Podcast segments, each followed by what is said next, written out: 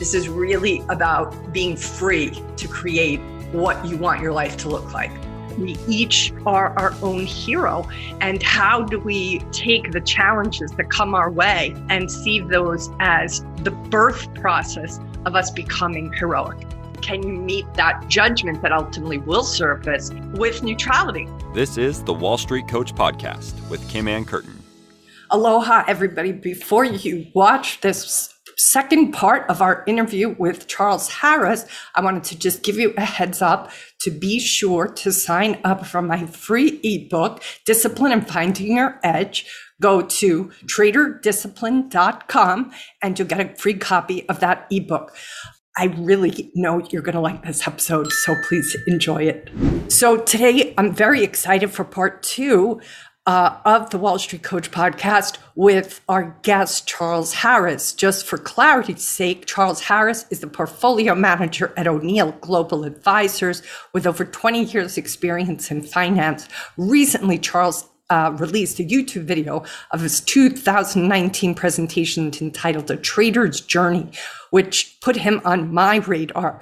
Uh, his presentation details his own personal journey as a trader and the, le- the highs and the lows that he's gone through, the boom and the bust. Um, I was blown away by his vulnerability and the wisdom he's gained and how he speaks to his own heroic journey of how he got himself out of an incredibly devastating loss uh, due to self awareness.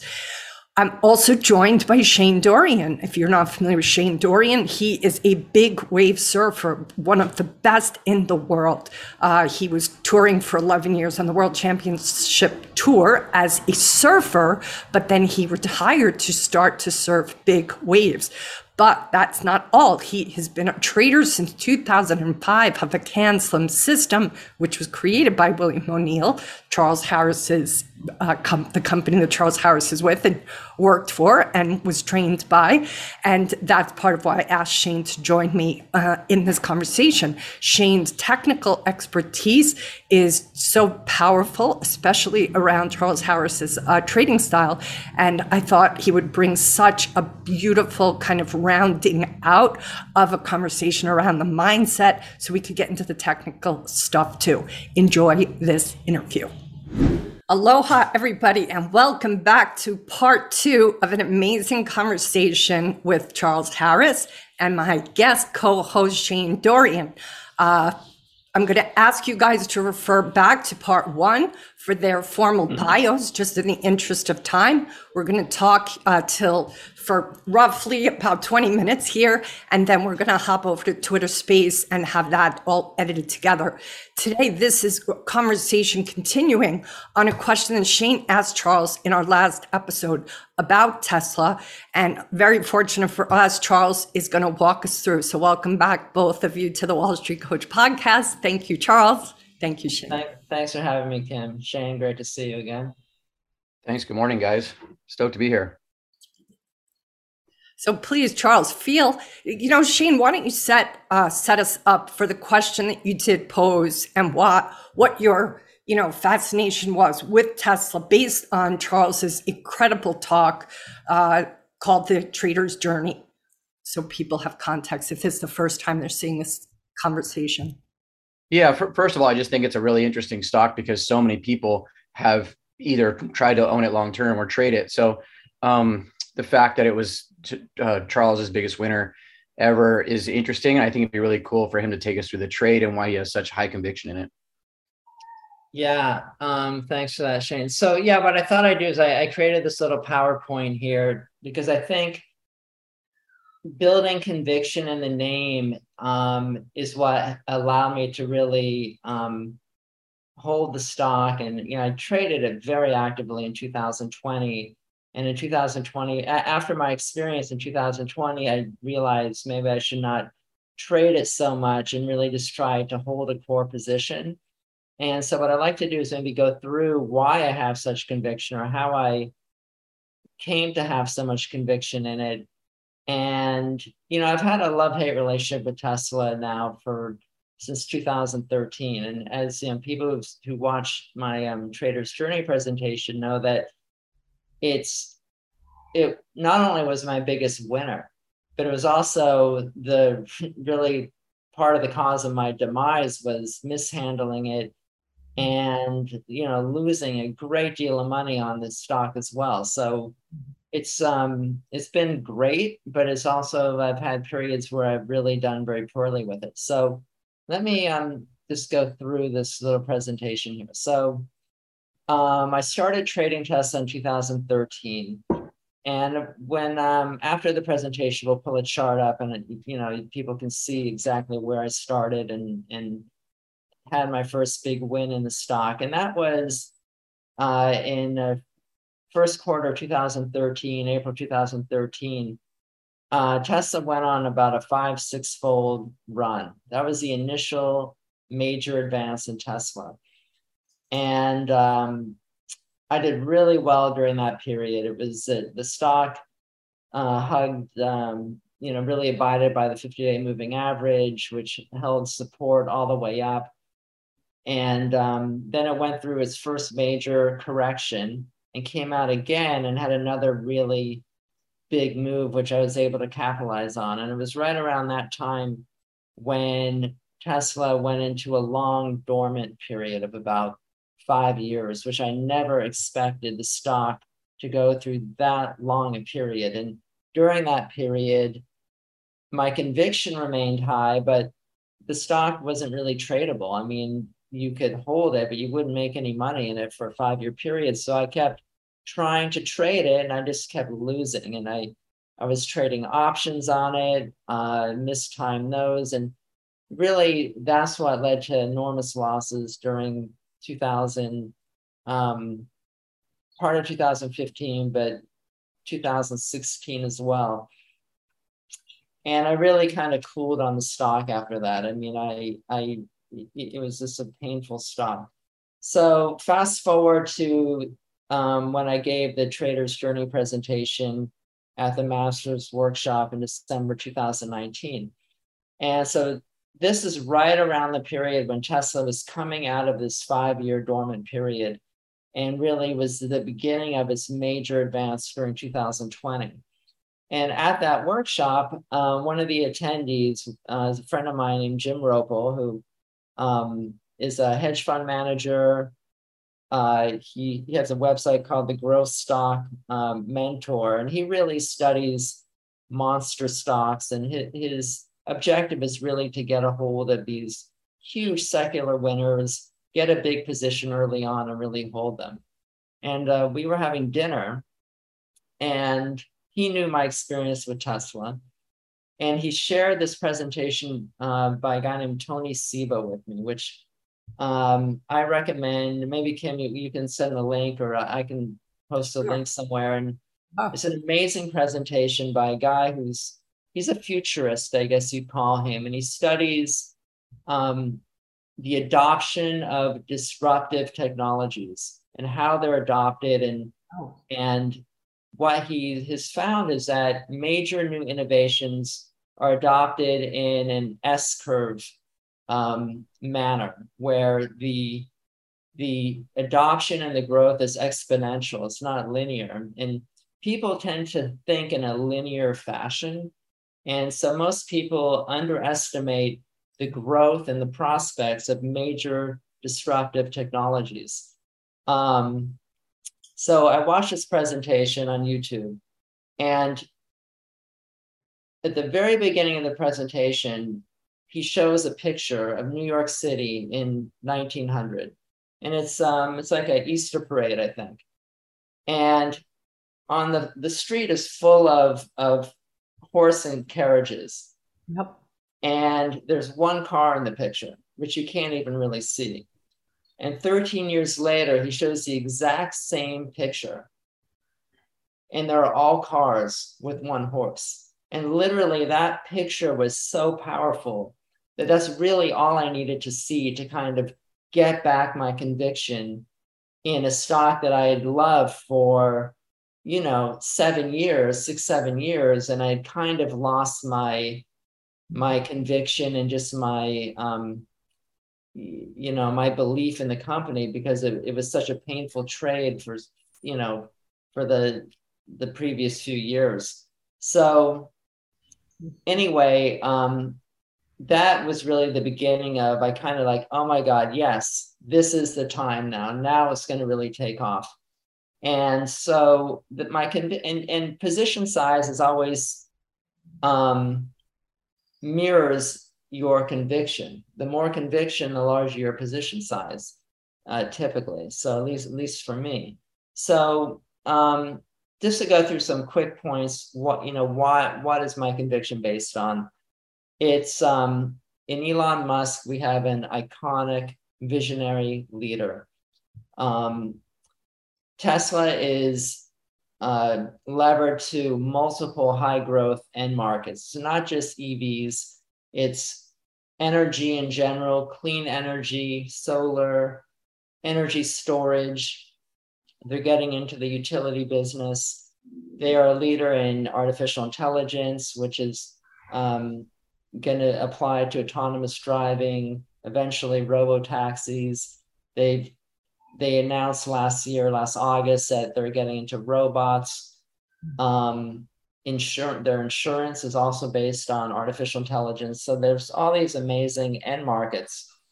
And again, these end markets all have exponential growth. So whereas Apple, for example, had the iPhone, which was um, had an S curve adoption, you know, the the smartphone. Tesla's levered to multiple S curves. So I think the potential, um, the potential for this stock and for this company is so enormous that I, I think it's basically very underestimated by investors in general. It's very curious to me that, excuse me, a moment. No problem. It's a great PowerPoint. Thanks. yeah. Um, thanks for that. Um, yeah, I think it is it's hard for me to understand the resistance to the to the stock. I don't know whether it's because you know Elon Musk is such a divisive figure. Either you love him or you hate him, but it's um, I think there's tremendous potential. So a few more things adding to my conviction, and I think I mentioned this last week that they attract the best scientists, the best engineers from the best universities. The whole their whole culture is involved around innovation and changing things as opposed to the status quo. They've got huge earnings growth, huge profitability.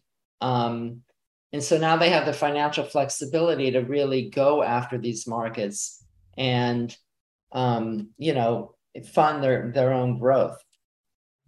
Uh, governments around the wor- world are incentivizing the adoption of EVs. So even the this last week, um, our our leaders, um, you know, passed uh, EV incentive bill, right?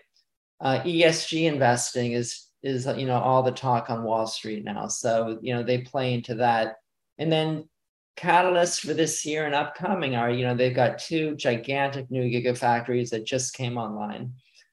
They're close to um, really being able to produce the, their new battery technology, uh, which is going to be a game changer.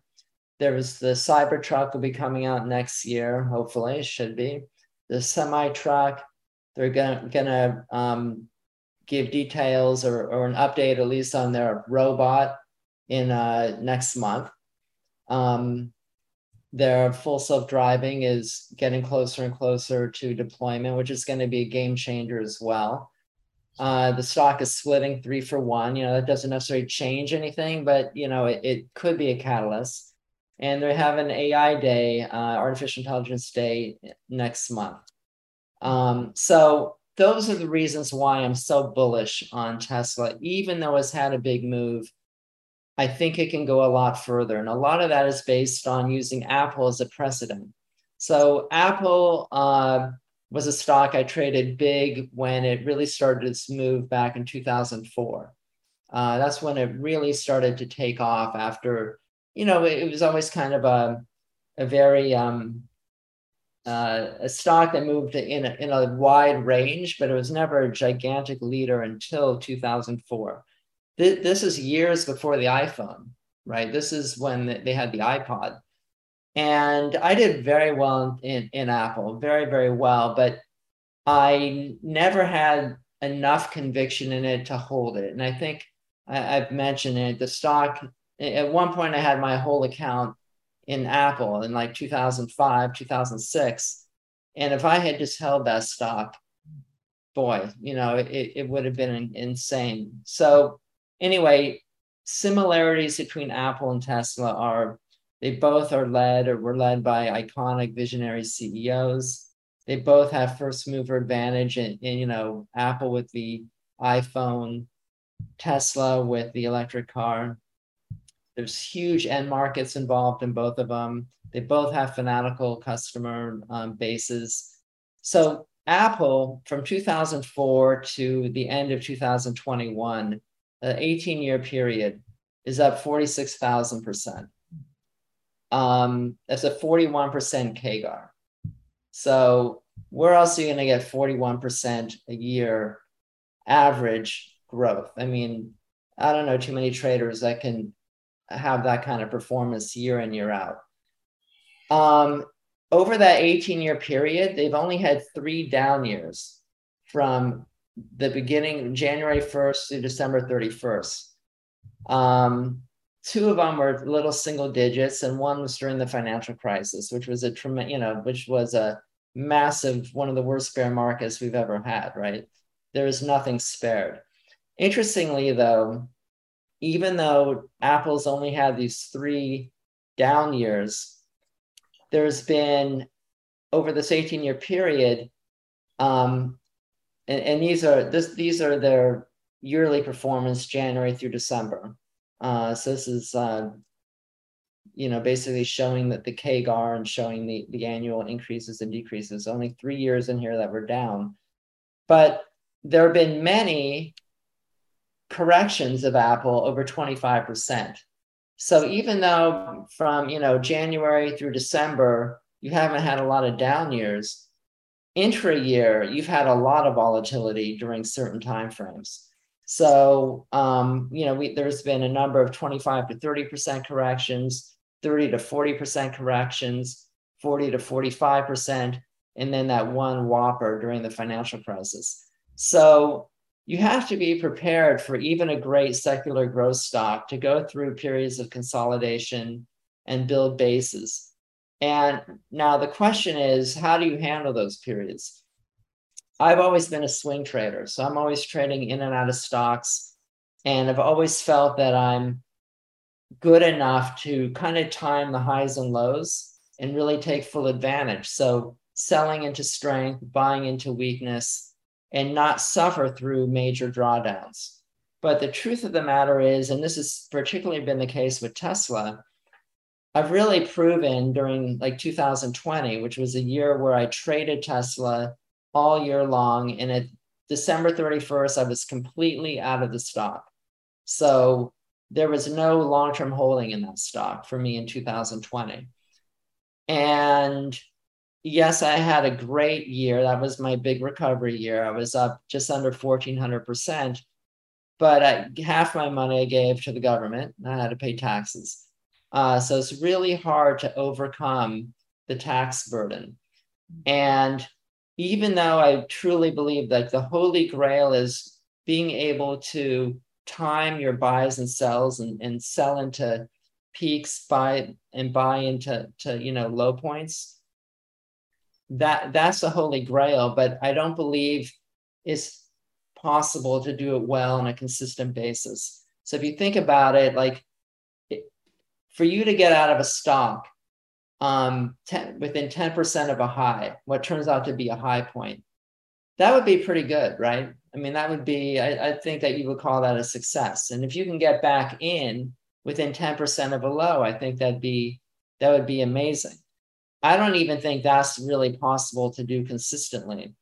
But if your stock only falls 20%, you're not going to have any advantage going into something like that. So really, I, I have kind of come to the to the um, feeling that when you believe you have something that has massive secular growth that's that can turn into let's say the next apple or bigger um, you don't want to lose your core position you don't want to overtrade it because the risk of missing it um, it, it's it's just not worth it trying to, to time so with apple it was never obvious when apple started its move in 2004 that it would become the biggest company in the world uh, the entire way up, there was fear, uncertainty, doubt. They had tons of competition. And you don't know what's going to happen in the future. You know, it started, no one knew about the iPhone in 2004 or 2005. It wasn't until I think 2009 that they introduced it. Um, so I don't want to make that same mistake with Tesla. Like, you know, what we see Tesla creating and uh, innovating and, and inventing now, we don't know what they're going to come up with in five or six years. There can be completely new products, things that we don't even know about. So, um, so anyway, that is how I, I built this conviction in in Tesla. And again, um, from a, a very active trading style in 2020, what I, I found was that I didn't really, all that swing trading didn't really give me an advantage. I mean, the fact that I was up 1400% as opposed to 700% for the stock itself, uh, re- really, when you consider the fact that I was on margin the whole year, I didn't really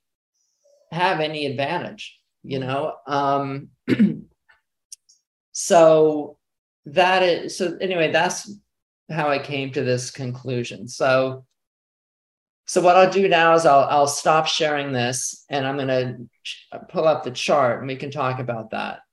Beautiful. Um so let's do this again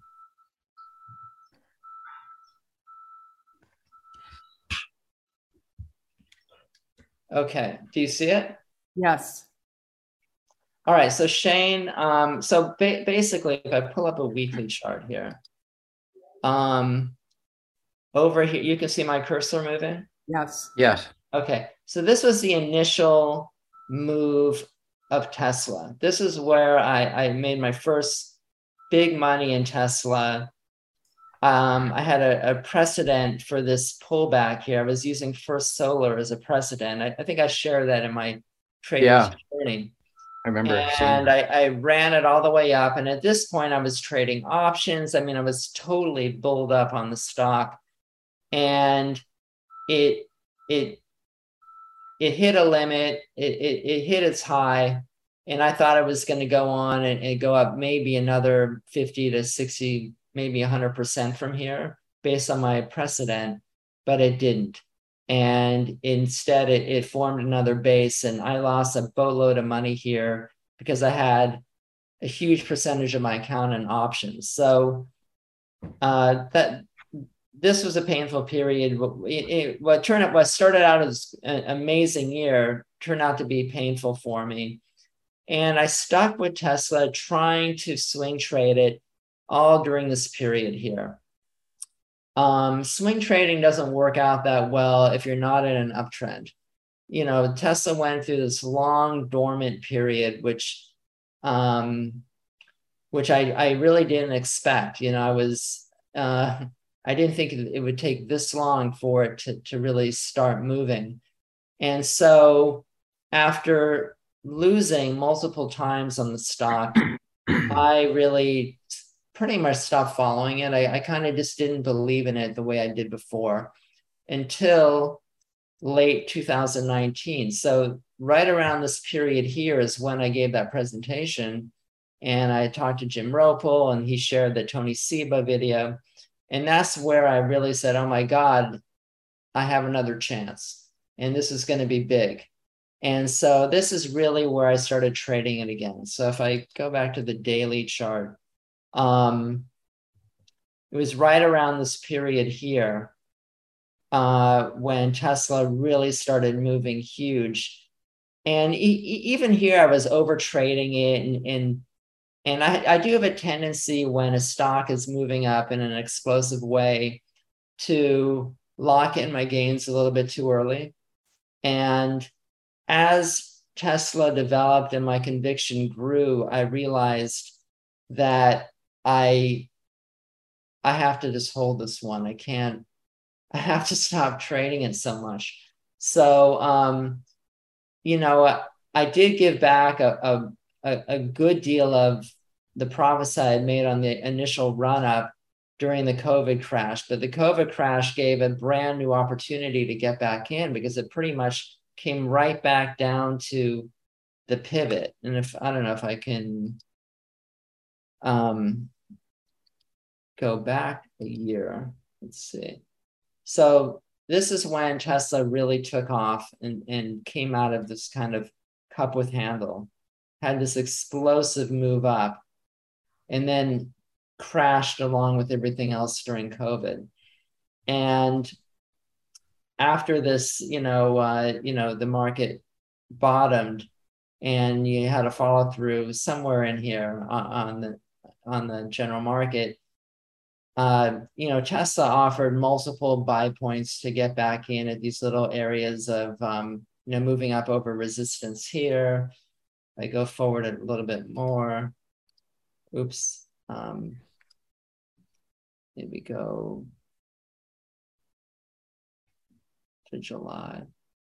Um, you know, formed, you know, an early buy point here, formed another buy point here. It, you know, basically built a cup with handle. It, it pretty much acted like a normal picture perfect stock, right? Um, the, the hard part was the runs were so big in such a short period of time and the pullbacks were were so extreme you know after these big move after these big runs it was you know i had a tendency let's say like up here I, I know i don't have the dates but i could tell you for sure i was selling into the strength but by the time the thing peaked up here i was probably had a very small position and praying that it would pull back so I can get my position back. Again, all this trading, I would say on average, when a stock is running big like this and I'm selling into the strength, again, my tendency is to sell too much too early. And so I'm learning to pace myself and sell less on the what, you know, early in, in a run and more as, as things, things get extreme. Of course, you never know how far a run is going to go, you know. But um, I would say, if anything, that that's one of my weaknesses is that I I get excited, like, oh my gosh, look at all the money I'm making, and I do like to lock it in. And I'm at least on Tesla moving away from that because I think we're still, even though it's had an enormous move over the past, uh, you know, since the end of 2019, I think we're still really early days, believe it or not. Again, Apple over an 18 year period was up, you know, 46,000% through the end of last year. Tesla is up about 12,000%. Um, and they, again, I think their end markets, uh, they have multiple end markets that are um, that are going to be S curves. And Apple just had the iPhone. I mean, they're getting into other lines of business, but nothing like like they haven't invented anything new really beyond the iPhone. You know, you've got the iPad, which is just a big iPhone. They've got the watch, but you know that's just not nearly as large um, as you know the energy markets and the auto markets are two of the biggest TAMs in the world. So Tesla has leadership positions in both of those in the in the way things are moving.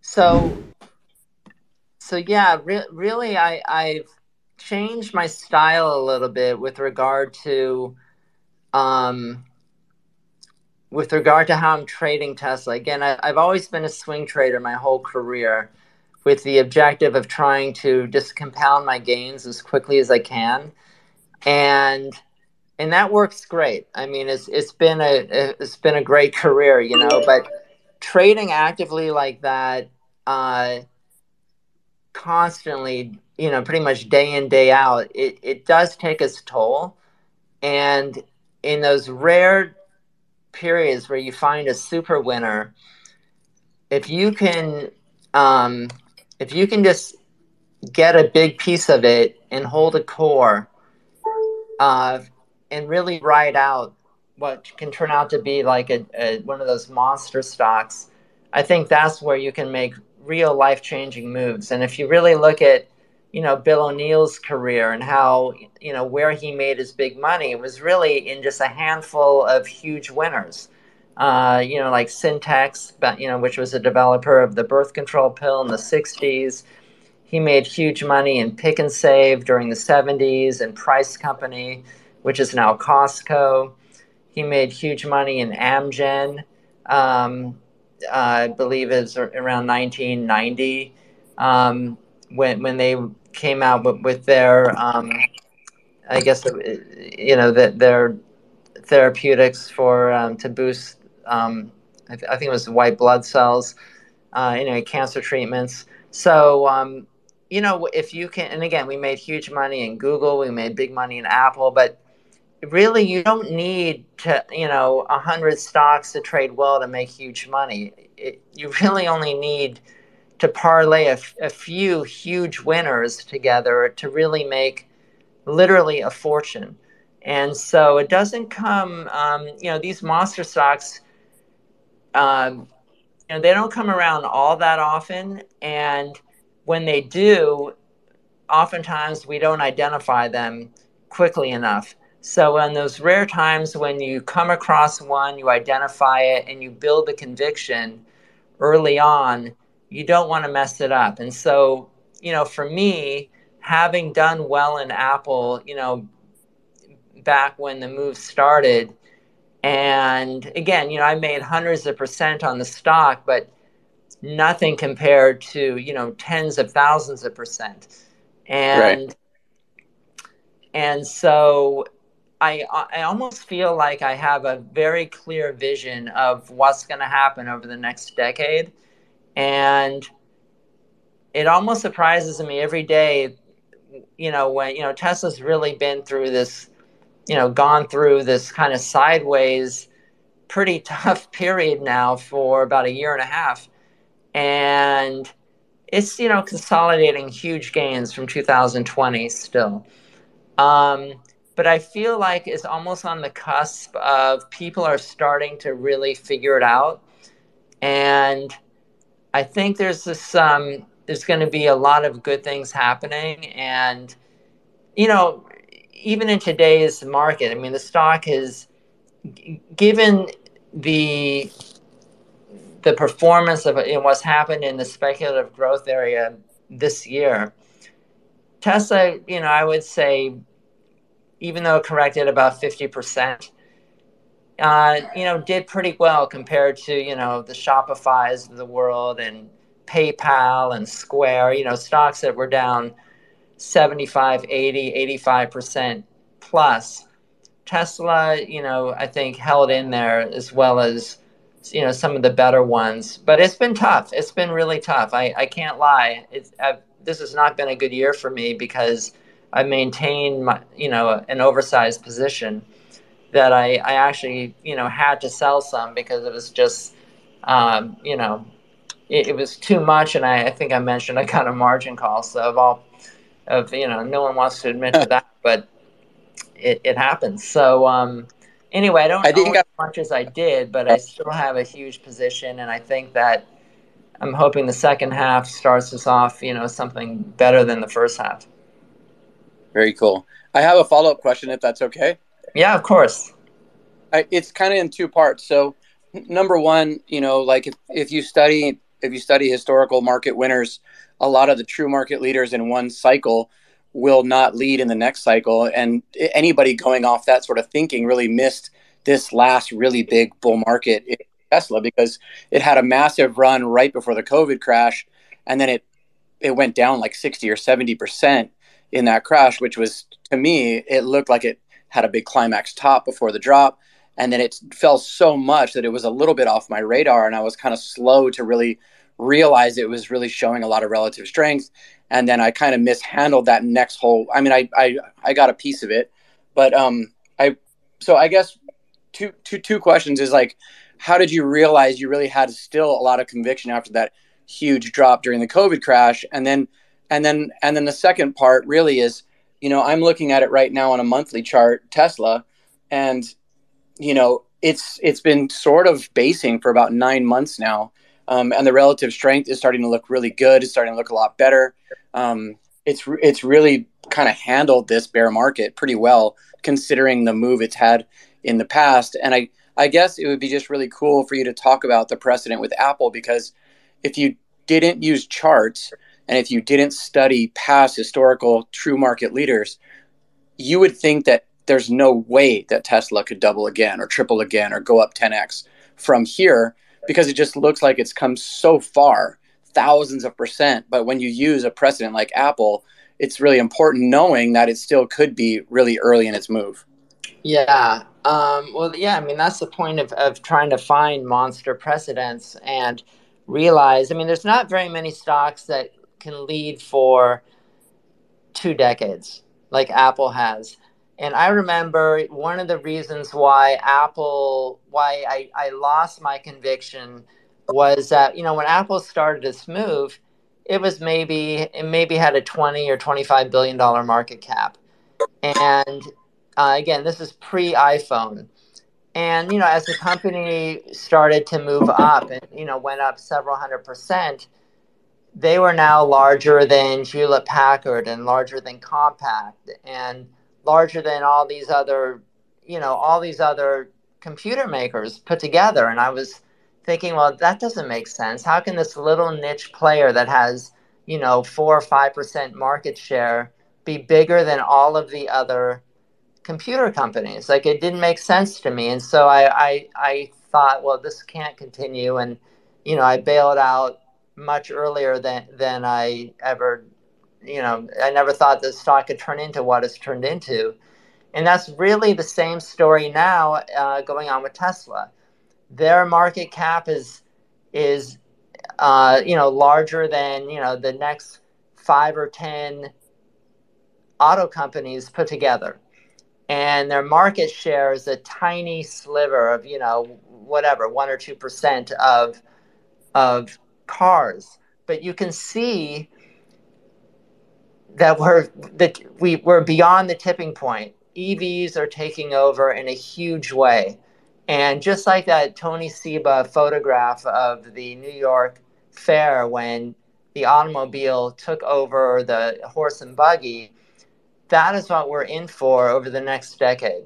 That is how quickly the adoption is going to be. A lot, a lot of the legacy automakers are saying um, that you know, by at 2030, you know, half their cars are going to be electric. Or uh, I, I don't think they realize that. I think 10 years from now, you won't be buying ICE vehicles. Everything will be electric. Uh, and so Tesla is the only company that's ready for this. Uh, uh, other than new electric, uh, uh, like a lot of some of the Chinese makers that have no legacy business and they, and they, they were created as EV companies. I think that is really where you're going to see the leadership.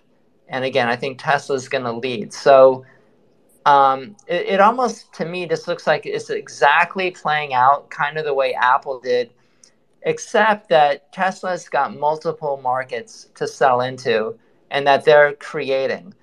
Um, there was no uh, I mean, Apple did not create the smartphone, but their their take on it was was you know revolutionary. Ba- basically, you know, having an app store where your phone became more and more valuable and more and more useful over time, as opposed to all other electronics that lose functionality and lose value.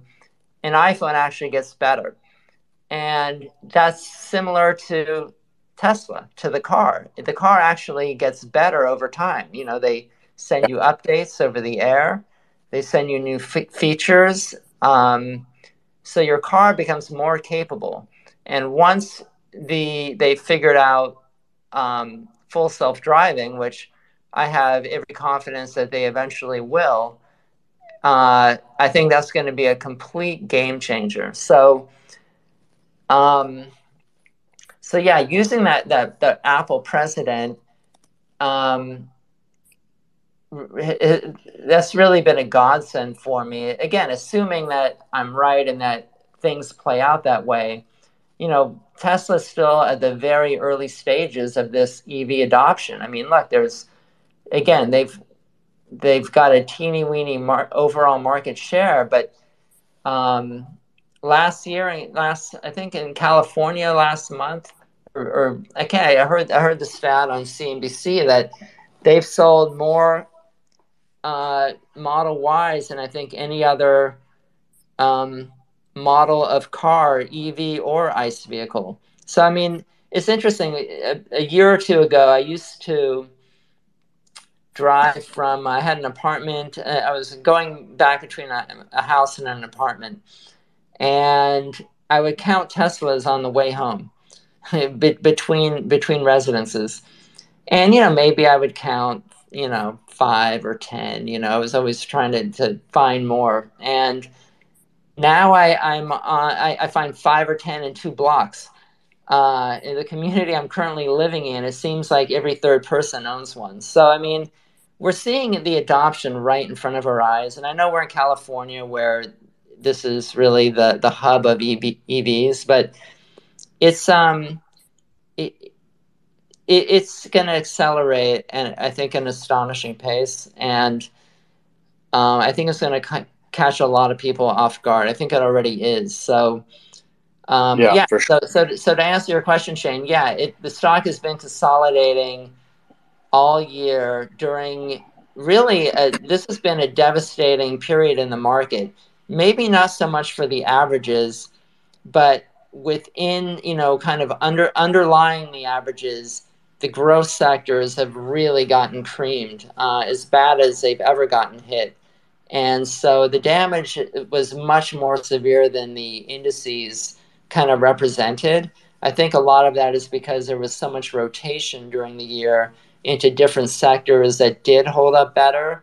Like, um, you know, for a time, you know, energy was, uh, you know, oil stocks, energy stocks were doing very well. Material stocks are doing well. Some of the industrials are doing well. Shipping, transportation stocks are doing well. So, I mean, there were places to hide and places to benefit, which I think masks a lot of the damage to the growth sectors. So, all in all, I mean, I, I agree with you. I think Tesla's consolidating. The earnings are still ramping, um, and you know they're showing no slowdown in growth. Um, at least n- no slowdown.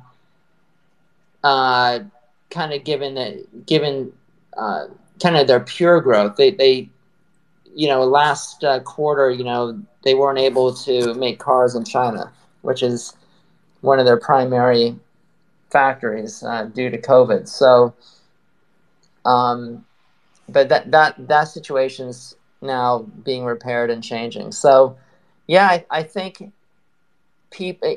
I, I, that's why that, that Apple chart, if you pull up a, a monthly chart of Apple, uh, you know, any of our listeners do that, you can see that, yeah, you know, you're going to have some dormant periods in there, but on a stock that can become um, fully dominant in multiple sectors, it's going to take more than one or two years for that to play out. Huge monster growth stocks take many years to, to ultimately play out.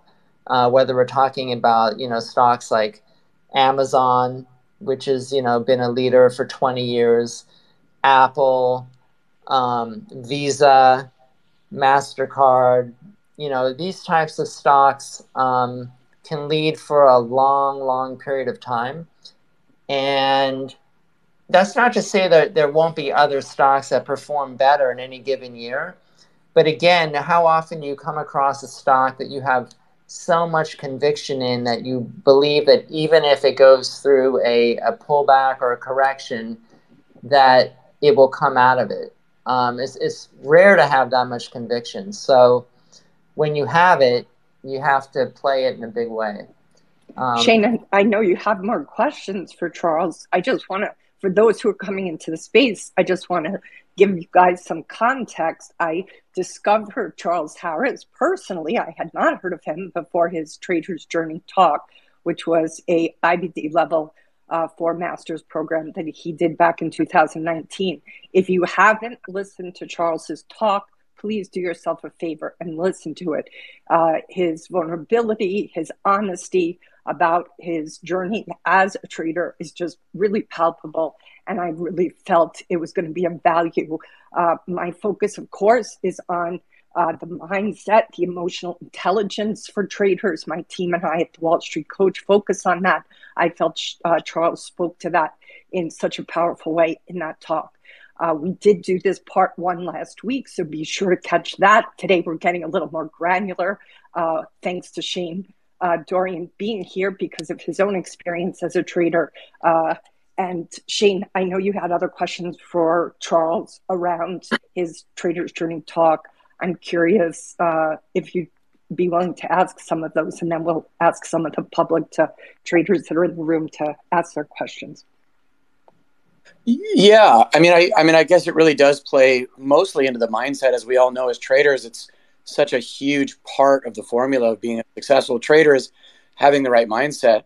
And and for me personally, and I'm sure a lot of the listeners on here can relate. Um, you know, wh- like I've had multiple times when I've developed incredible conviction in a company, Tesla being one of them, Apple being another one of them. My personal super short story is um, I bought the original Apple click wheel iPod in 2003 or 2004, and it the thing, the thing changed my life. Like all of a sudden, I had 100 CDs worth of songs on this little thing, small my phone, and it was a complete game changer. And I bought Apple stock that week, and I held it for like three and a half years. And during that time, I discovered the CAN SLIM system, and then I that I, I, I had so much conviction in Apple stock, but I ended up starting to trade it a little bit too much because I didn't want to lose my gains. Anyway, I guess my my I guess my real question is once you develop real conviction in a game changing true market leader like an Apple or a Tesla or like an Amazon or a Google, like one of these like emerging great American technology companies, um, how to how to hold for the long term. Like for me, holding anything longer than like eight weeks is a, is is a huge a huge win. So like once I held Amazon for eighteen months, and that was that was like a game changer for me. It was one of my biggest winners of all time. And I, I, I guess for for me, the question is, how do you develop holding power once you have real conviction in a stock when there's a lot of volatility in some of these technology names? Yeah. Um, so first off, uh, up until this year, I I've never had a long term capital gain in, in 25 years of plus 25 plus years of trading. So, um, so this is new for me. Having having the conviction to hold for a long term capital gain is is completely new for me. Um, and again, I I will say that I don't really consider myself um, a great long term stock picker. I mean, there, there's been many companies that I believed have been, you know, the real thing, and they never played out to be, you know, to, to be that. Um, I think it, that's one one of I think Bill O'Neil's gifts was he, he truly was a great stock picker. And again, you only need a handful of those to change your entire life.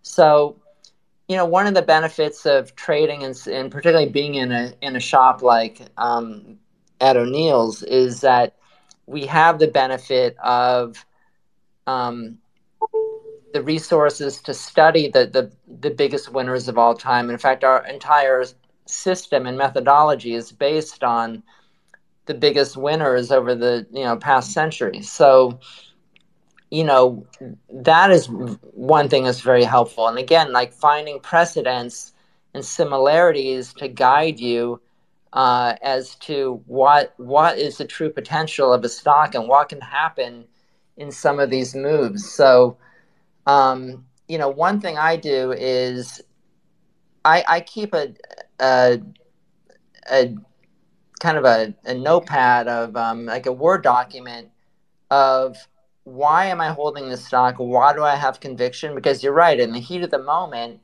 when your stock corrects, you know, 30 or 40 percent, uh, and it's it looks terrible, and maybe the news is bad, you we have a tendency to to react emotionally instead of look back and see what you know well why am i in this to begin with? And so i keep that I, I, keep that handy and i refer to it and i say oh yeah yeah yeah these are all the reasons. Has anything changed? Well no actually uh, they've they've only gotten better. And so that is one of the things that, that keeps me um, that, that's kind of keeping me going and the fact that i mean I did get in early. You know, I was fortunate enough to get in early and, and make a, a great deal of money on the stock. So even with the stock, you know, down, you know, just to say 30% off its highs, I've still, um, I've still, I'm still in a different place than I was a few years ago. So, you know, I have, I have some cushion to withstand uh, this kind of, um, you know, damage. But yeah, I, I, think it's you, you just have to remind yourself and and keep keep going back to your notes of you know what is the basis for your conviction, and you know that this kind of you know holding a big winner it only works if you pick the right stock, right? I mean, if you pick the wrong stock, you're not going to do too well. So it's um, yes. It, it so and again, I can't say that I this has been a real a successful strategy for me over time because again, I've, I've always been a swing trader and I've, and I've always been successful doing it. But again, it does take its toll, uh, you know, being an active trader day in, day out. And again, when you, I, I wouldn't recommend this for any old stock, only for the ones that you re- truly identify as ones that have the potential to be something really special. And, and, and hopefully you, you're right on it. Again, I, I haven't, had a great record of that other than other than Tesla, you know, most of the my biggest winners were really, you know, trades that maybe lasted um, you know, six months to, to maybe a year. I, I did very well in home builders uh, when when the market turned in um, me see, the peak was around 2005. I think that trade started in around 2011. I, I made a great deal of money looking for a turn in housing, and that that was a trade that was uh, over 12 months. But um, but no, you, usually I would say the way I've been successful in the past has been swing trading, you know, many many different stocks, taking you know 20% out of this one, 30% out of that one, and compounding my gains that way, and it's and it's great. But um, again, you have to be on all the time, and you're going to pay a lot of money in taxes. In a taxable account, it's really hard to get ahead um, when at the end of the year you, you give half of it away. So, uh, so yeah, th- this has kind of been a different situation for me, and my plan has been to kind of hold my core position in Tesla, and if I'm right, and if it continues to work, over time as I build equity in my account, uh, that, that allows me to swing trade other stocks. So it's not like it's not my only position, but um, but it's the only one I'm handling in this way. Thank gotcha. you so much, Charles. Um, just for context, Charles is a portfolio manager at O'Neil Capital Management with over 20 years of experience in finance. Uh, his conversation talk call to Trader's Journey is just an incredible eye opening talk about just the costs that traders pay uh, on an emotional level uh, and also just on a physical level. And I wonder, Charles, if you would just talk about what it's been like since you released that talk for you uh, to as you've heard from traders what what is it that has surprised you the most about the responses you've received? Um, yeah, thanks for that, Kim. But I should also make one quick correction. I'm actually technically um, a portfolio manager at O'Neil Global Advisors. Uh, oh, thank you O'Neil. Capital Management. Um, yes. Yeah, the, the response has been, you know, incredibly gratifying because I think we can all relate to um, to making mistakes in the market and, and having and having drawdowns and losing our discipline. Um, it it's hard to be a consistent winner in the market, and I can't really say that I've I've been a consistent winner in my personal account. I've I've gone through long periods of great performance, but I've also had a number of very large drawdowns that have taken its toll, and it's you know I've I've done really well over my career, but had I limited some of these drawdowns, uh, I would have um, avoided a lot of, you know, emotional pain, and and my pocketbook would be a, quite a bit bigger. So it, it's been good, but there's certainly room for improvement, and I think everyone can relate to that because we all want to be consistent winners in the end. And the very, you know, elite traders who can be consistent year in year out are, are pretty rare but we can all do it and i think one of the i think one, one reason why maybe the, the presentation resonated with people is one people can relate to it and two it it gives a, little bit of hope because this is this wasn't the first time that i've had a, a, a big drawdown and um, I, I mean I never never had one as big as you know I the one I shared in the presentation, but um, but I have had you know other other drawdowns that were pretty serious, and I've always been able to come back and reach new heights. And so there's always that possibility to to improve and to learn and to come back as long as you maintain a stake and eventually you know cut your losses and, and calm down and, and, and regroup. So, you know, the market's always there. The, there's always going to be opportunities uh, if you're in the right frame of mind. And so, you know, the market can, in a way can be very, is very difficult, but it, it can also be forgiving in a way if you can kind of control yourself. So, that it's, it's been a really positive response. Um, I've really appreciated people's, you know, what people have said. It's, it's been really nice. Um, you, you say in that talk, there's a part where you talk about reflection, awareness, and growth led me to this. So of course, I'm an advocate, and comes as no surprise to you, uh, that I think that reflection and awareness and growth is the foundation of any successful trader. What do you think stops traders, even sophisticated traders, from realizing the importance of that self awareness, reflection, and growth? I think. Um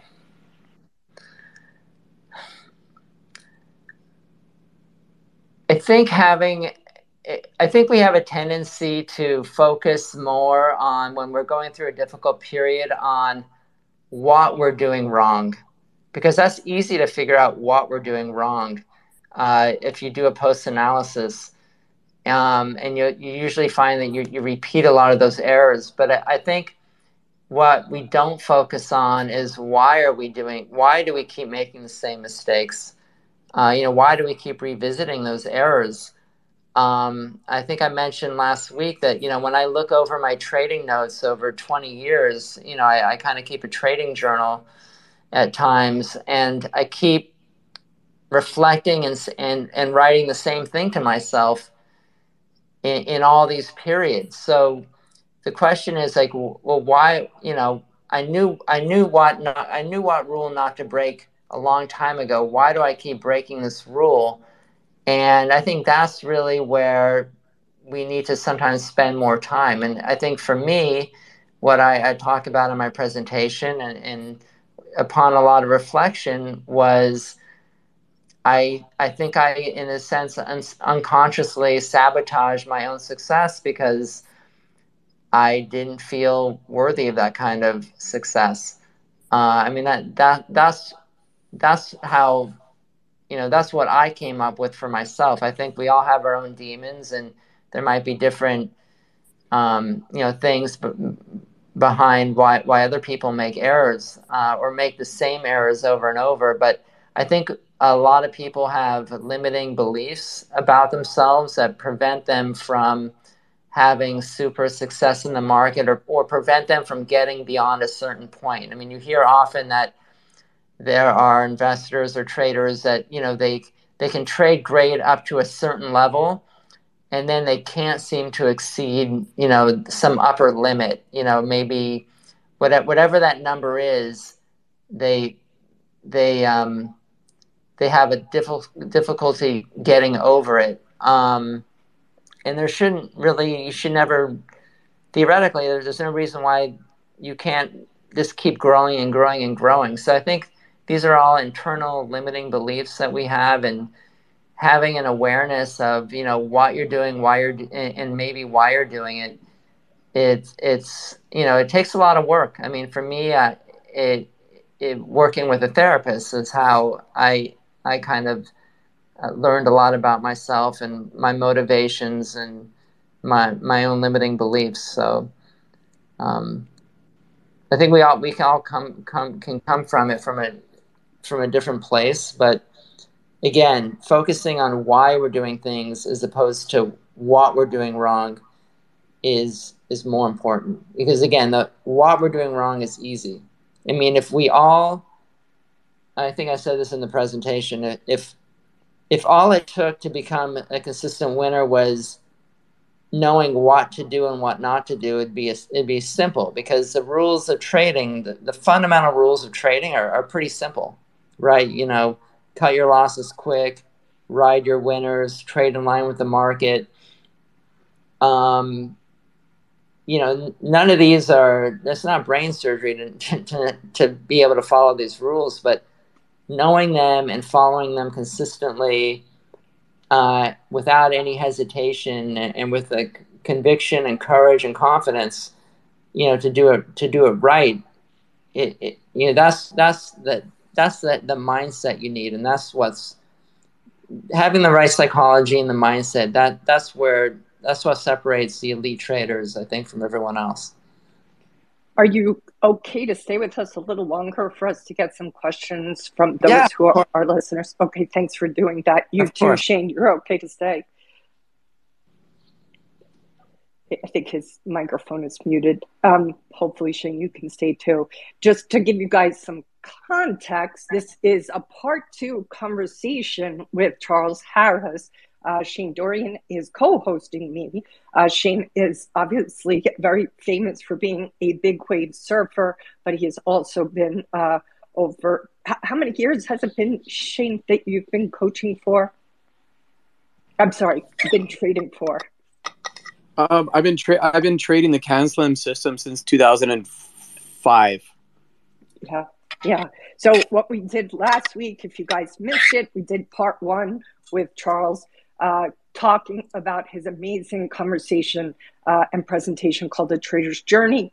And I strongly advise you guys listen to that because it's really an incredible uh, hero's journey. It's a trader's journey, but it's it's your hero's journey, Charles.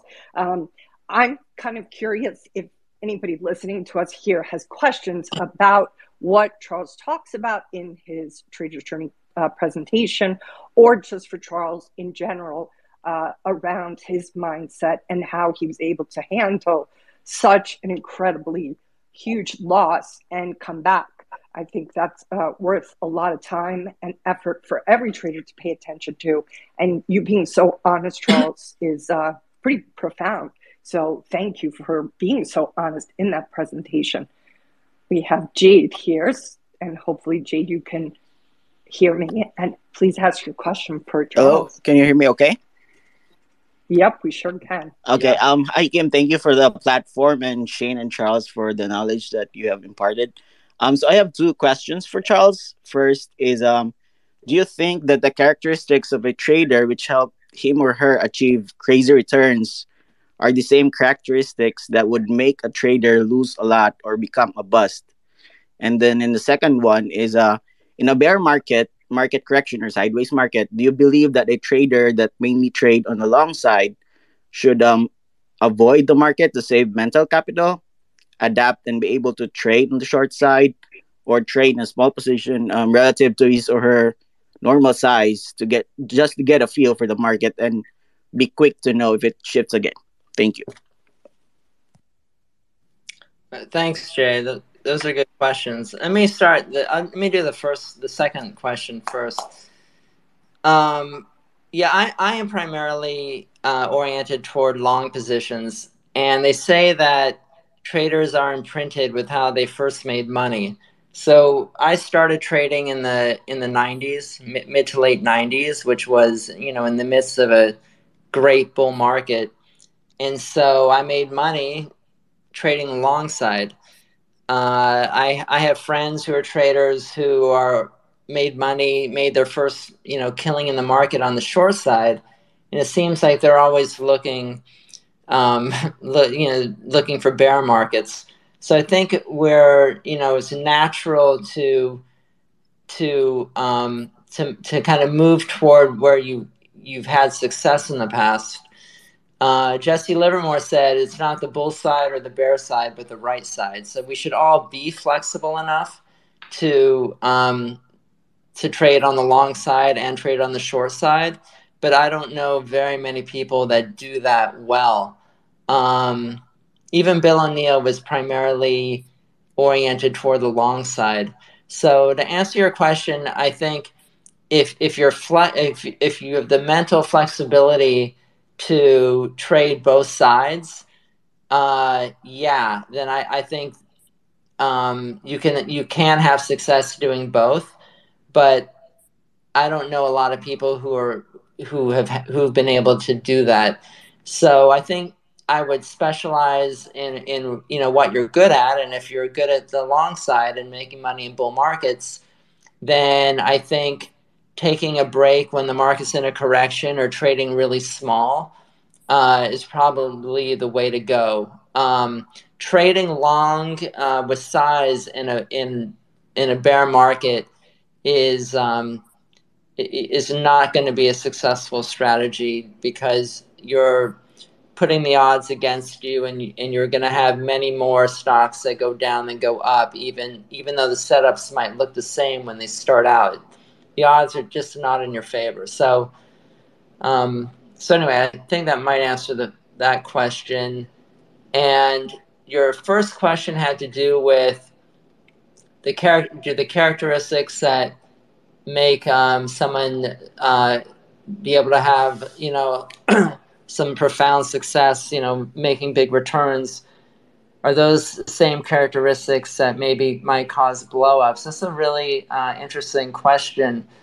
Um, no, no doubt. In order to have really big returns, you have to be willing to risk.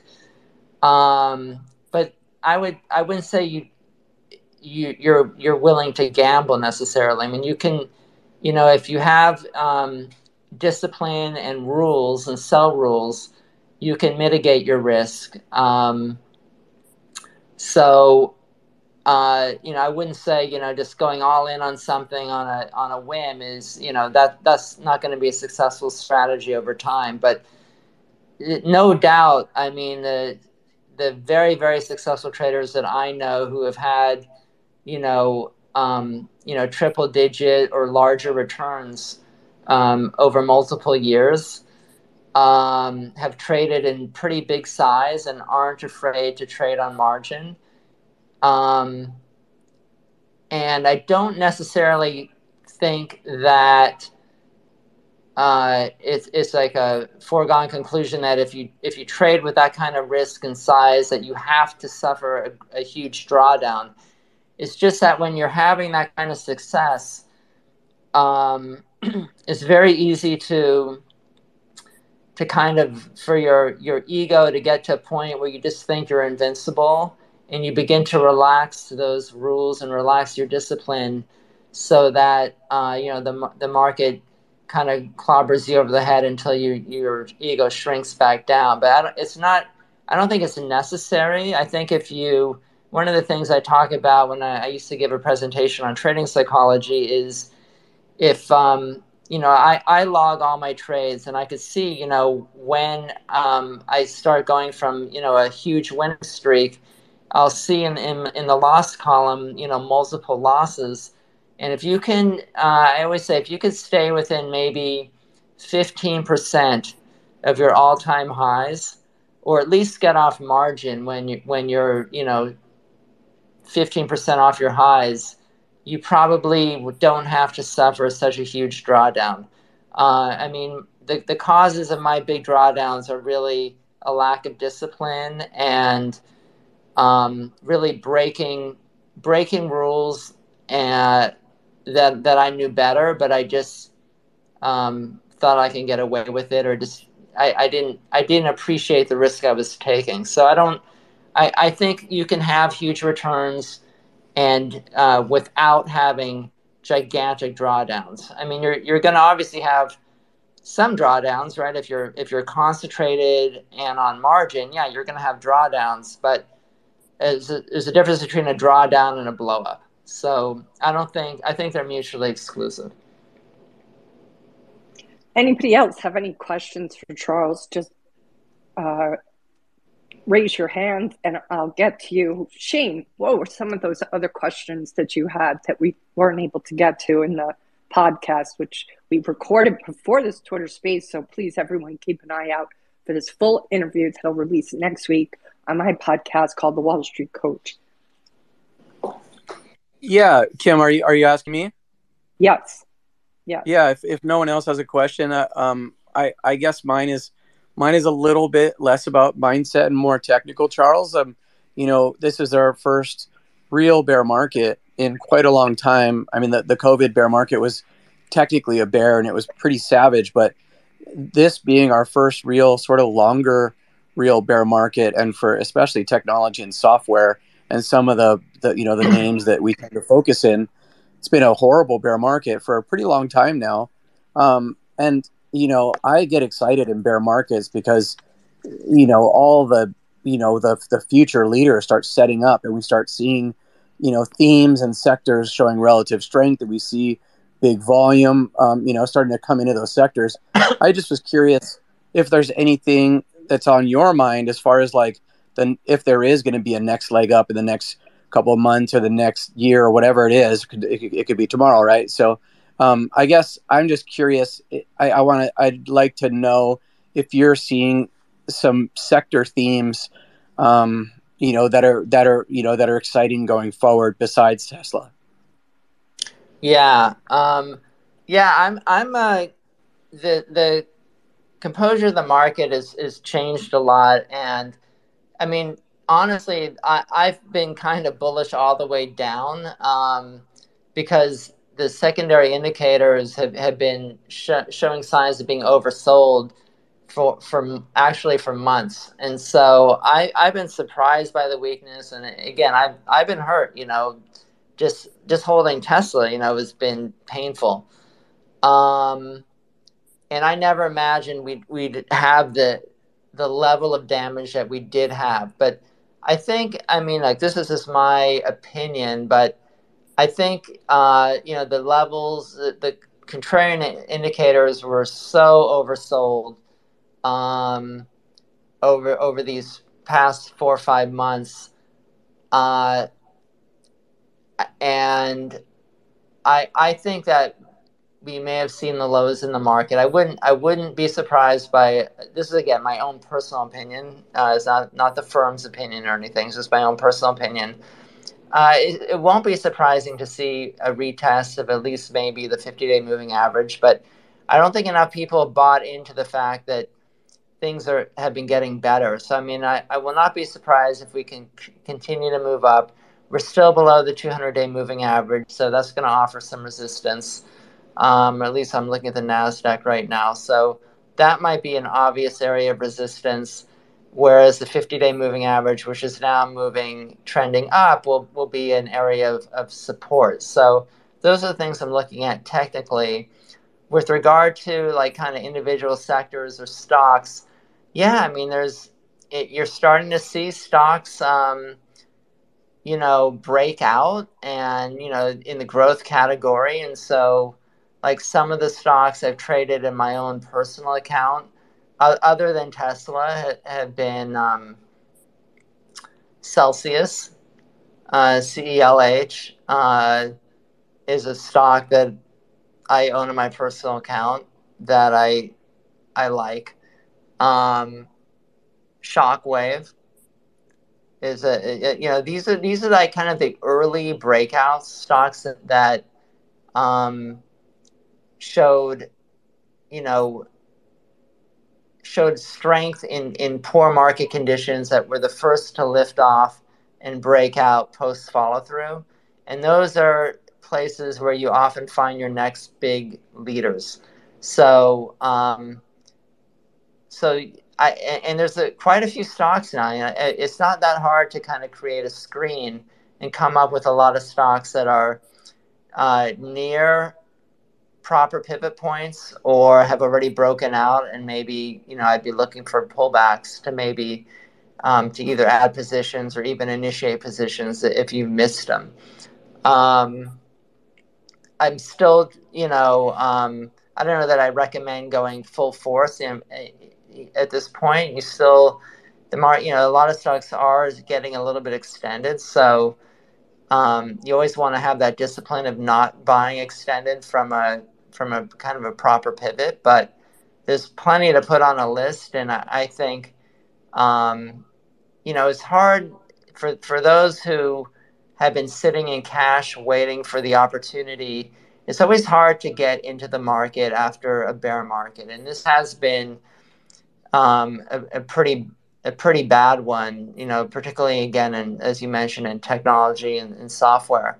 And so, if if the rally's for real, and we have seen the lows, and, and maybe we're on the cusp of, of a of a serious uptrend, there'll be time to get into the markets. You don't need to get in on that first day. You don't need to be pushing too hard right at the beginning there'll be there'll be time to get in and to find leadership.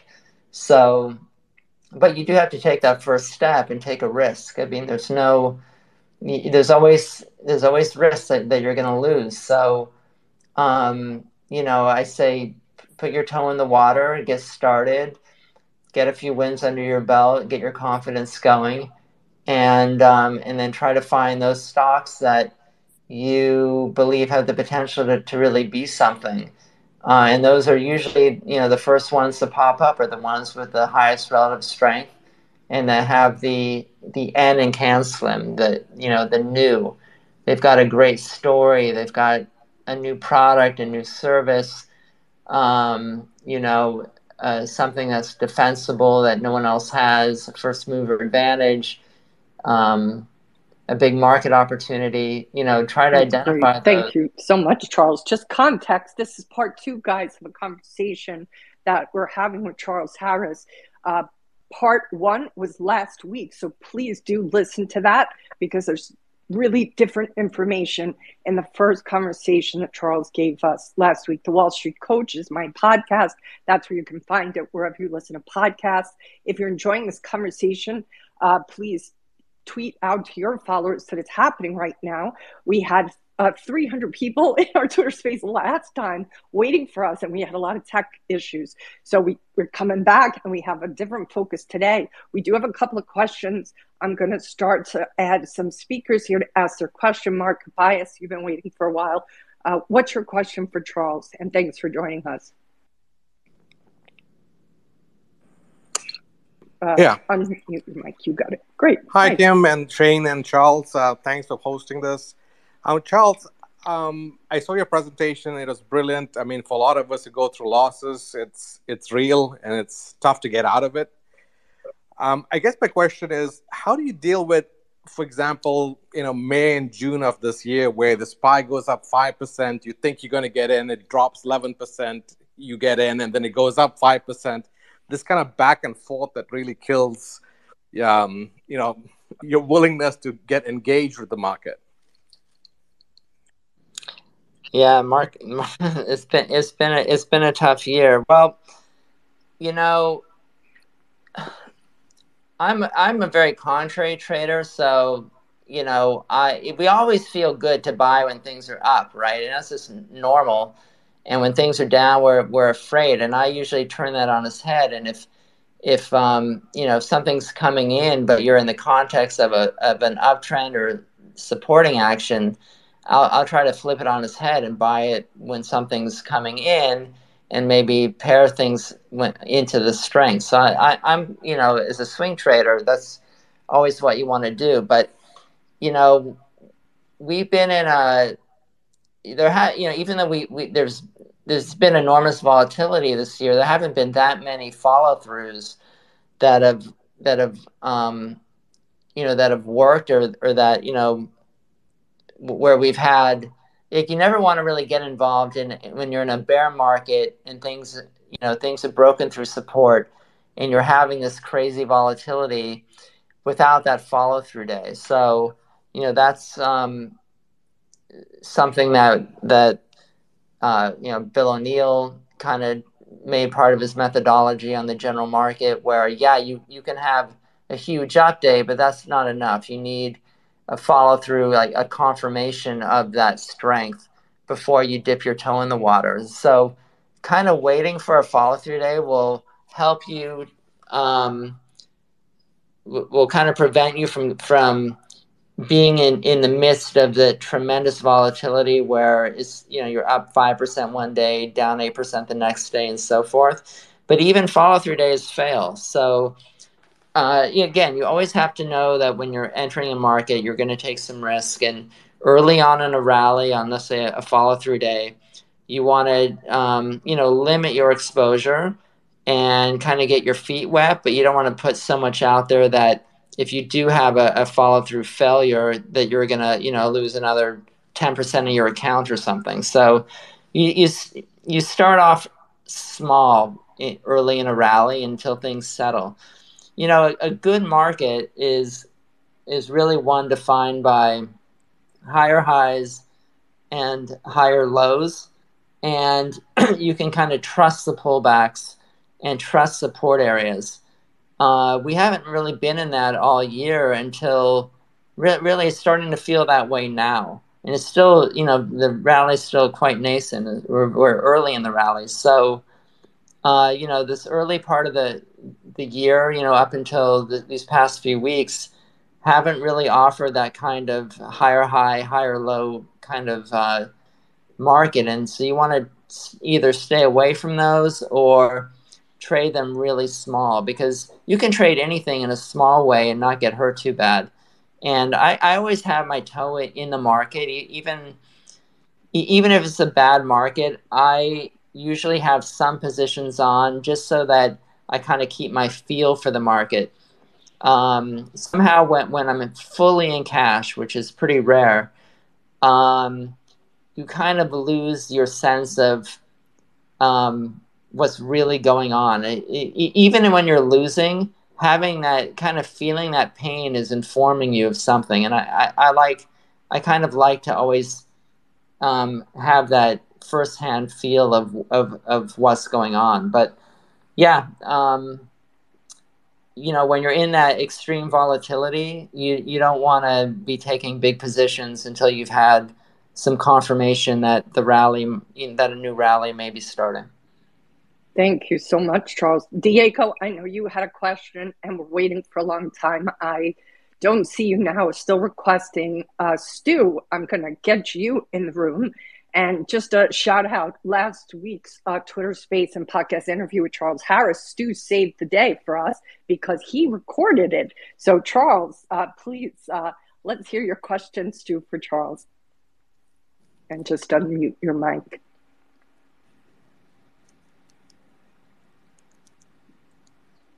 on the bottom left, Sue, is the microphone. So just.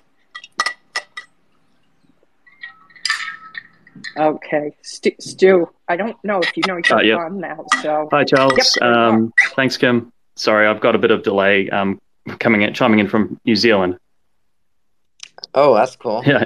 Um, hi. Uh, look, I'd like to thank you first um, for the talk. Um, I found it during a, a drawdown, and it really did help um, frame things for me and inspire me. Um, so that was fantastic. Uh, my question is in relation to the circuit breakers that you operate under in your um, professional capacity as a port- portfolio manager. Um, so that's uh, limits in terms of percentages for where you cut size, um, and uh, or have to stop trading altogether.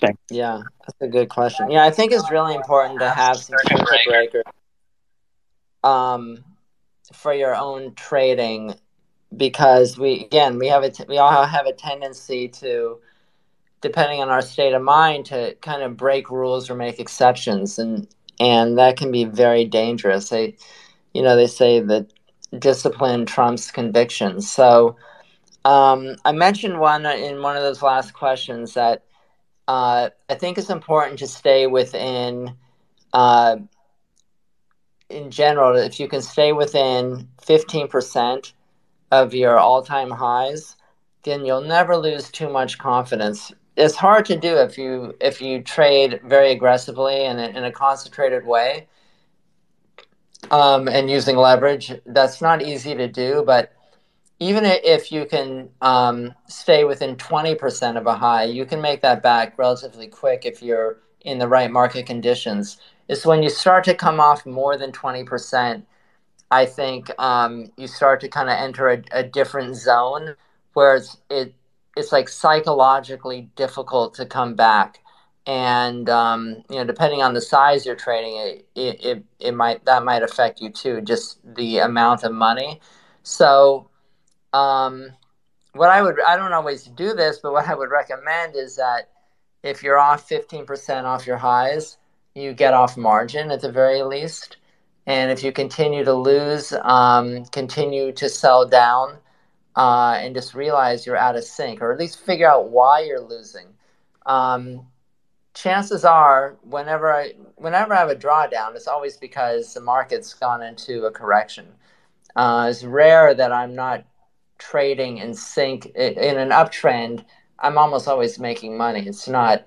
Um, I'm usually not out of sync during an uptrend. It's just I'm one of those guys who are a little bit slow to realize when conditions have changed and i'm always looking at every pullback as kind of an opportunity. But once you've broken through levels of support and you should always identify those on on a chart um, and it uh, you know you you need to take a step back. And again what's been really helpful for me as well is that i i log all my trades. So when i'm when i'm on I'll just see, you know, lines of green over and over and over. I, I, mean, I might have 50 trades in a row where I made money every trade. But when I start losing, I'll start to see red. In fact, I, I've coded the cells. So when I start to see those losses pile up, um, I would like to think that I ha- always had the strength to say, hey, something's different. I need to take a step back. I do have like I mean I programmed in even like when I hit let's say I'm down I'm not sure what the percent is. I think when I'm down 10%, a message pops up on my computer telling me to get off margin. I don't always listen to it. I have to be honest with you. That that's where I need to kind of follow my rules a little bit better. I'm always thinking that, oh well, you know, this time it's going to be different. I've got, I've, I've really got something here. But um, I think keeping within striking distance of your highs at all times is the best way. One, not not to lose too much money, but always you'll always be in a confident state of mind, and you won't have to regain that confidence, which takes takes a little bit of time. You know, when I'm when when you re-enter. So, uh, so that's what I would do is just always stay within striking distance of your highs, and I would define that as fifteen to twenty percent. Awesome. Thank you for that uh, question. Captain Hindsight, what a great name that is, has a question. Uh, make sure you unmute your mic and thanks for listening in. This will be released next week, everybody. Uh, the Wall Street Coach podcast is where you'll get to listen to this again. Uh, and part one is already released. We released that about it two days ago. So be sure to listen to Charles's first part So, Captain Hindsight, what's your question for Charles? Yeah, hi. Uh, thank you for taking my call. Um, my uh, question is just, um, I guess, a little bit uh, technical. I'm sorry if you've addressed it earlier, but um, you know, I'm a, I'm a subscriber to one of these services that gives uh, trade setups and so forth. And statistically, uh, they always say that you should take all the trades, um, you know, every week. Let's say there's 10 trades or six trades a day, wh- whatever. Um, but a lot of times I think that maybe if I focused on a few trades the ones that feel right to me and went in larger, that would make more sense and I'd have less of a drawdown. I just wanted to kind of see from your experience, uh, your career, kind of how did you go about it or where did you find the most success? Kind of throwing a, a, casting a wide net and then seeing what works and you know getting rid of the losers and holding on to the winners and so forth, or really kind of limiting it and concentrating it more. So that's all I have. Thank you. Uh, okay, that's, that's a good question. Well, as I, mentioned, I, have always been a swing trader, so I've always, in the past, you know, up until really the past few years, I've I've traded a lot of stocks and, and traded a, lot of setups, but I think um, traders spend way too much time focusing on the technicals and not enough time focusing on the fundamentals and building conviction. Uh, it's always easy to find a setup. I mean, I, I could find I can find 20 setups a day easy by running a simple screen. Uh, but you can't I can't trade all, all I can't put a good amount of money into each of those trades. I, I need to pare them down to one or two of the ones I like the most. Some of those some of those reasons will be technical, you know, will be based on is there accumulation in the chart? you know, do I see, is there something in the chart that I really love that is leading me to believe that this one is going to outperform? So some of it's technical, but a lot, great deal of it is is fundamental and, uh, you know, not just the sales, the earnings, you know, the numbers and so forth, but I I put a lot of focus into the story. Uh, you know, Bill O'Neil would say that you know, you should be able to know within one or two sentences, be able to explain why something is great and, and why it should be great. I'm not, my, my objective is almost never to trade a stock just for the pop. Uh, I kind of used to do that many years ago. I would just, you know, I'd, I'd be in and out, in and out constantly. Now, when I trade a stock, I mean, I, I actually don't screen every day. I, I would say I screen about once a week because once I have a list of stocks that I like, that I believe in, and that I've done the research to build conviction in, you know, that, there's a lot of effort that goes into that, and um, and I'll trade that that group of stocks uh, until until they start to fail, or until you know a few a few fail, and then I'll replenish the list because obviously not every stock you trade is going to be a winner, but I think there's too much emphasis on on the technicals and not enough on the research to build conviction on you know well why should the stock work i i will never almost never trade on the chart alone there always has to be a fundamental reason or something in the story to kind of get me to, to buy a stock because if you don't really know why you're buying it like why the company should go up how are you going to handle it during times of stress or a pullback or even a normal pullback? Um, it'll be very difficult. So I think, you know, there's, you know, is, um, you know, the O'Neil methodology, you know, we have the general market as one component, one leg of the stool. You've got the fundamentals, which is another leg, and then you've got the technicals. And I think all three are really important to have in line if you're going to put the odds in your favor. So, um, so yeah, I mean, I there's way too many stocks out there to, you know, trade all of them. You know, Bill O'Neil would say you can't kiss all the babies. So you you should you know take it another uh, a step further, and of those setups that, that you're looking at, find out well which ones, you know, which ones do you really believe in? You know, for a fundamental reason, not just because the chart looks good. Um, I think that's where you'll get your edge. So we're going to be closing this up with uh, a question or two from Shane. Uh, just remind your guys that this is part two of Charles Harris's interview for my podcast called The Wall Street Coach. We dropped part one uh, wherever you listen to your podcast last week, and this one, part two, will be released next week. Shane, why don't you bring us home with uh, your last one or two questions, if you're willing? Oh, um, Okay. Uh, sure. Why not? Um, so I don't know how many people are listening. Um, are are trading the CAN SLIM system, but you know, it's for for me, it's been like a complete life changer. Um, and I saw you speak, Charles, uh, at my master trader program in, I think it was like 2000 and I don't know, maybe 2006, 2007 in uh, in Santa Monica. And anyway, um, I got to meet Bill O'Neil as well um, at one of those um, seminars, which was incredible experience. And just because you know the guy's been such a profound, um, uh, he's made such a profound impact on so many investors. I guess it'd be really cool to sort of um, just you know just get a few words about Bill and how he's affected you and um, and and and your trading, and just some of sort of the best the best things in your trading that came sort of directly from working with Bill and learning from Bill? Yeah, uh, yeah. Bill O'Neil's a, a rare individual, a, really a, an awesome guy. I will say a few things. Um, I, I was pretty close um, to Bill. Uh, we shared an office. He brought me into his office for um, a year or two back in the 2000 2001 time frame i feel like i he was really a true mentor to me in, in many ways.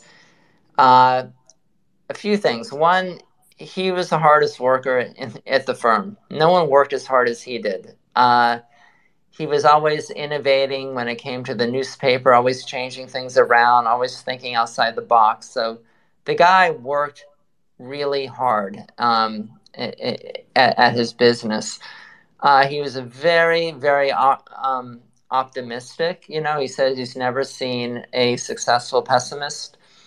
And so he was the opposite of that. He was very optimistic, uh, but also realistic. He didn't expect us as portfolio managers to always be making money. Uh, he, you know, he was very attuned to the general market and and knew that you know when that window is open that's your time to take advantage. And when the window's closed you want to hopefully not lose too much. Um, but he was he was you know he'd been through enough ups and downs and, and through enough bull and bear markets to kind of be realistic and know that no trader can make money all the time. Uh, there, there's there's windows of opportunity and in those windows you can make a great deal of money if you're if you're on.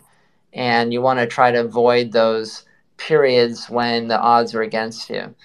Um, and with regard to uh, you know again as part of it was this work ethic. It was it was he had a i think you know kind of pivoting off of what I, I said in the last question Bill would say that CAN SLIM is 80% fundamental, 20%, maybe 15 or 20% technical. And a lot of people, you know, associate with Investor's Business Daily and with our firm with just technical analysis. And really that that's not really the primary component of it. I mean, it's it's super important to be able to read a chart and be able to see, you know, um, elements of strength in a chart or elements of support or accumulation. Uh, those are all really important things, but what really drives the biggest winners is a, a fundamental story and um, and and solid fundamentals and growth behind it. So I think we people just take it, take for granted um, like that aspect of it and, and they don't research it enough to build that conviction that that can help you hold a big winner through some of the ups and downs because uh, you know like Pic 'N' Save was a big stock in the 70s that Bill held for seven and a half years. I mean, my my my average holding period is less than seven and a half weeks. So you know, if you come across a big winner, uh, that, like a life changer, you have to know how to handle it differently than all the other ones. That you know, we're all we're all kind of associated with fast trading, but Bill made his big money in in again a few huge winners that he was able to capitalize on, not you know trading in and out of stocks. So you know, Jesse Livermore said that men that can both be right and sit tight are rare. Um, so you need to know when you've got something, uh, you need to know how to hold it. Beautiful. Be awesome. right and sit tight. Shane, any other question before we close up? Uh, no, I think that's it. Thank you so much, Charles. It's really awesome. I appreciate the opportunity, guys. Thanks for having me on, Kim. Um, and Shane, great speaking with you and, and, getting to know you a bit. It's uh, yeah, this has been a real pleasure. I, am happy to be a guest anytime, or if anyone has questions, great. you can forward them to me. Perfect. Absolutely, we will. And uh, because you shared such a fantastic PowerPoint in the video portion, which we recorded before we came on here, everyone to Twitter space uh, we'll figure out how to get that PowerPoint to listeners as well. Uh, and that PowerPoint is about Tesla and Charles's experience with it over many years. So I'm looking forward to releasing the podcast next week. Watch my Twitter handle for when that drops. Uh, should be probably around Tuesday or Wednesday. Shane, Dorian, thank you for joining both Charles and I to co host this episode of the Wall Street Coach podcast. Charles, you've come in, given us like over four hours between today and last week's interview. You're so generous with your time. You're so generous with your heart and your wisdom. And I'm just so grateful to know you and to have gotten to interview you. So thank you. Thank you, Kim. I appreciate it. Everybody have a great night and uh, aloha for now. This is the Wall Street Coach Podcast with Kim Ann Curtin. You can download Kim's free ebook, Discipline and Finding Your Edge, at traderdiscipline.com and learn more about working with Kim and her team at thewallstreetcoach.com. And if you're feeling generous, please leave a rating and review wherever you get your podcasts. Thank you for listening.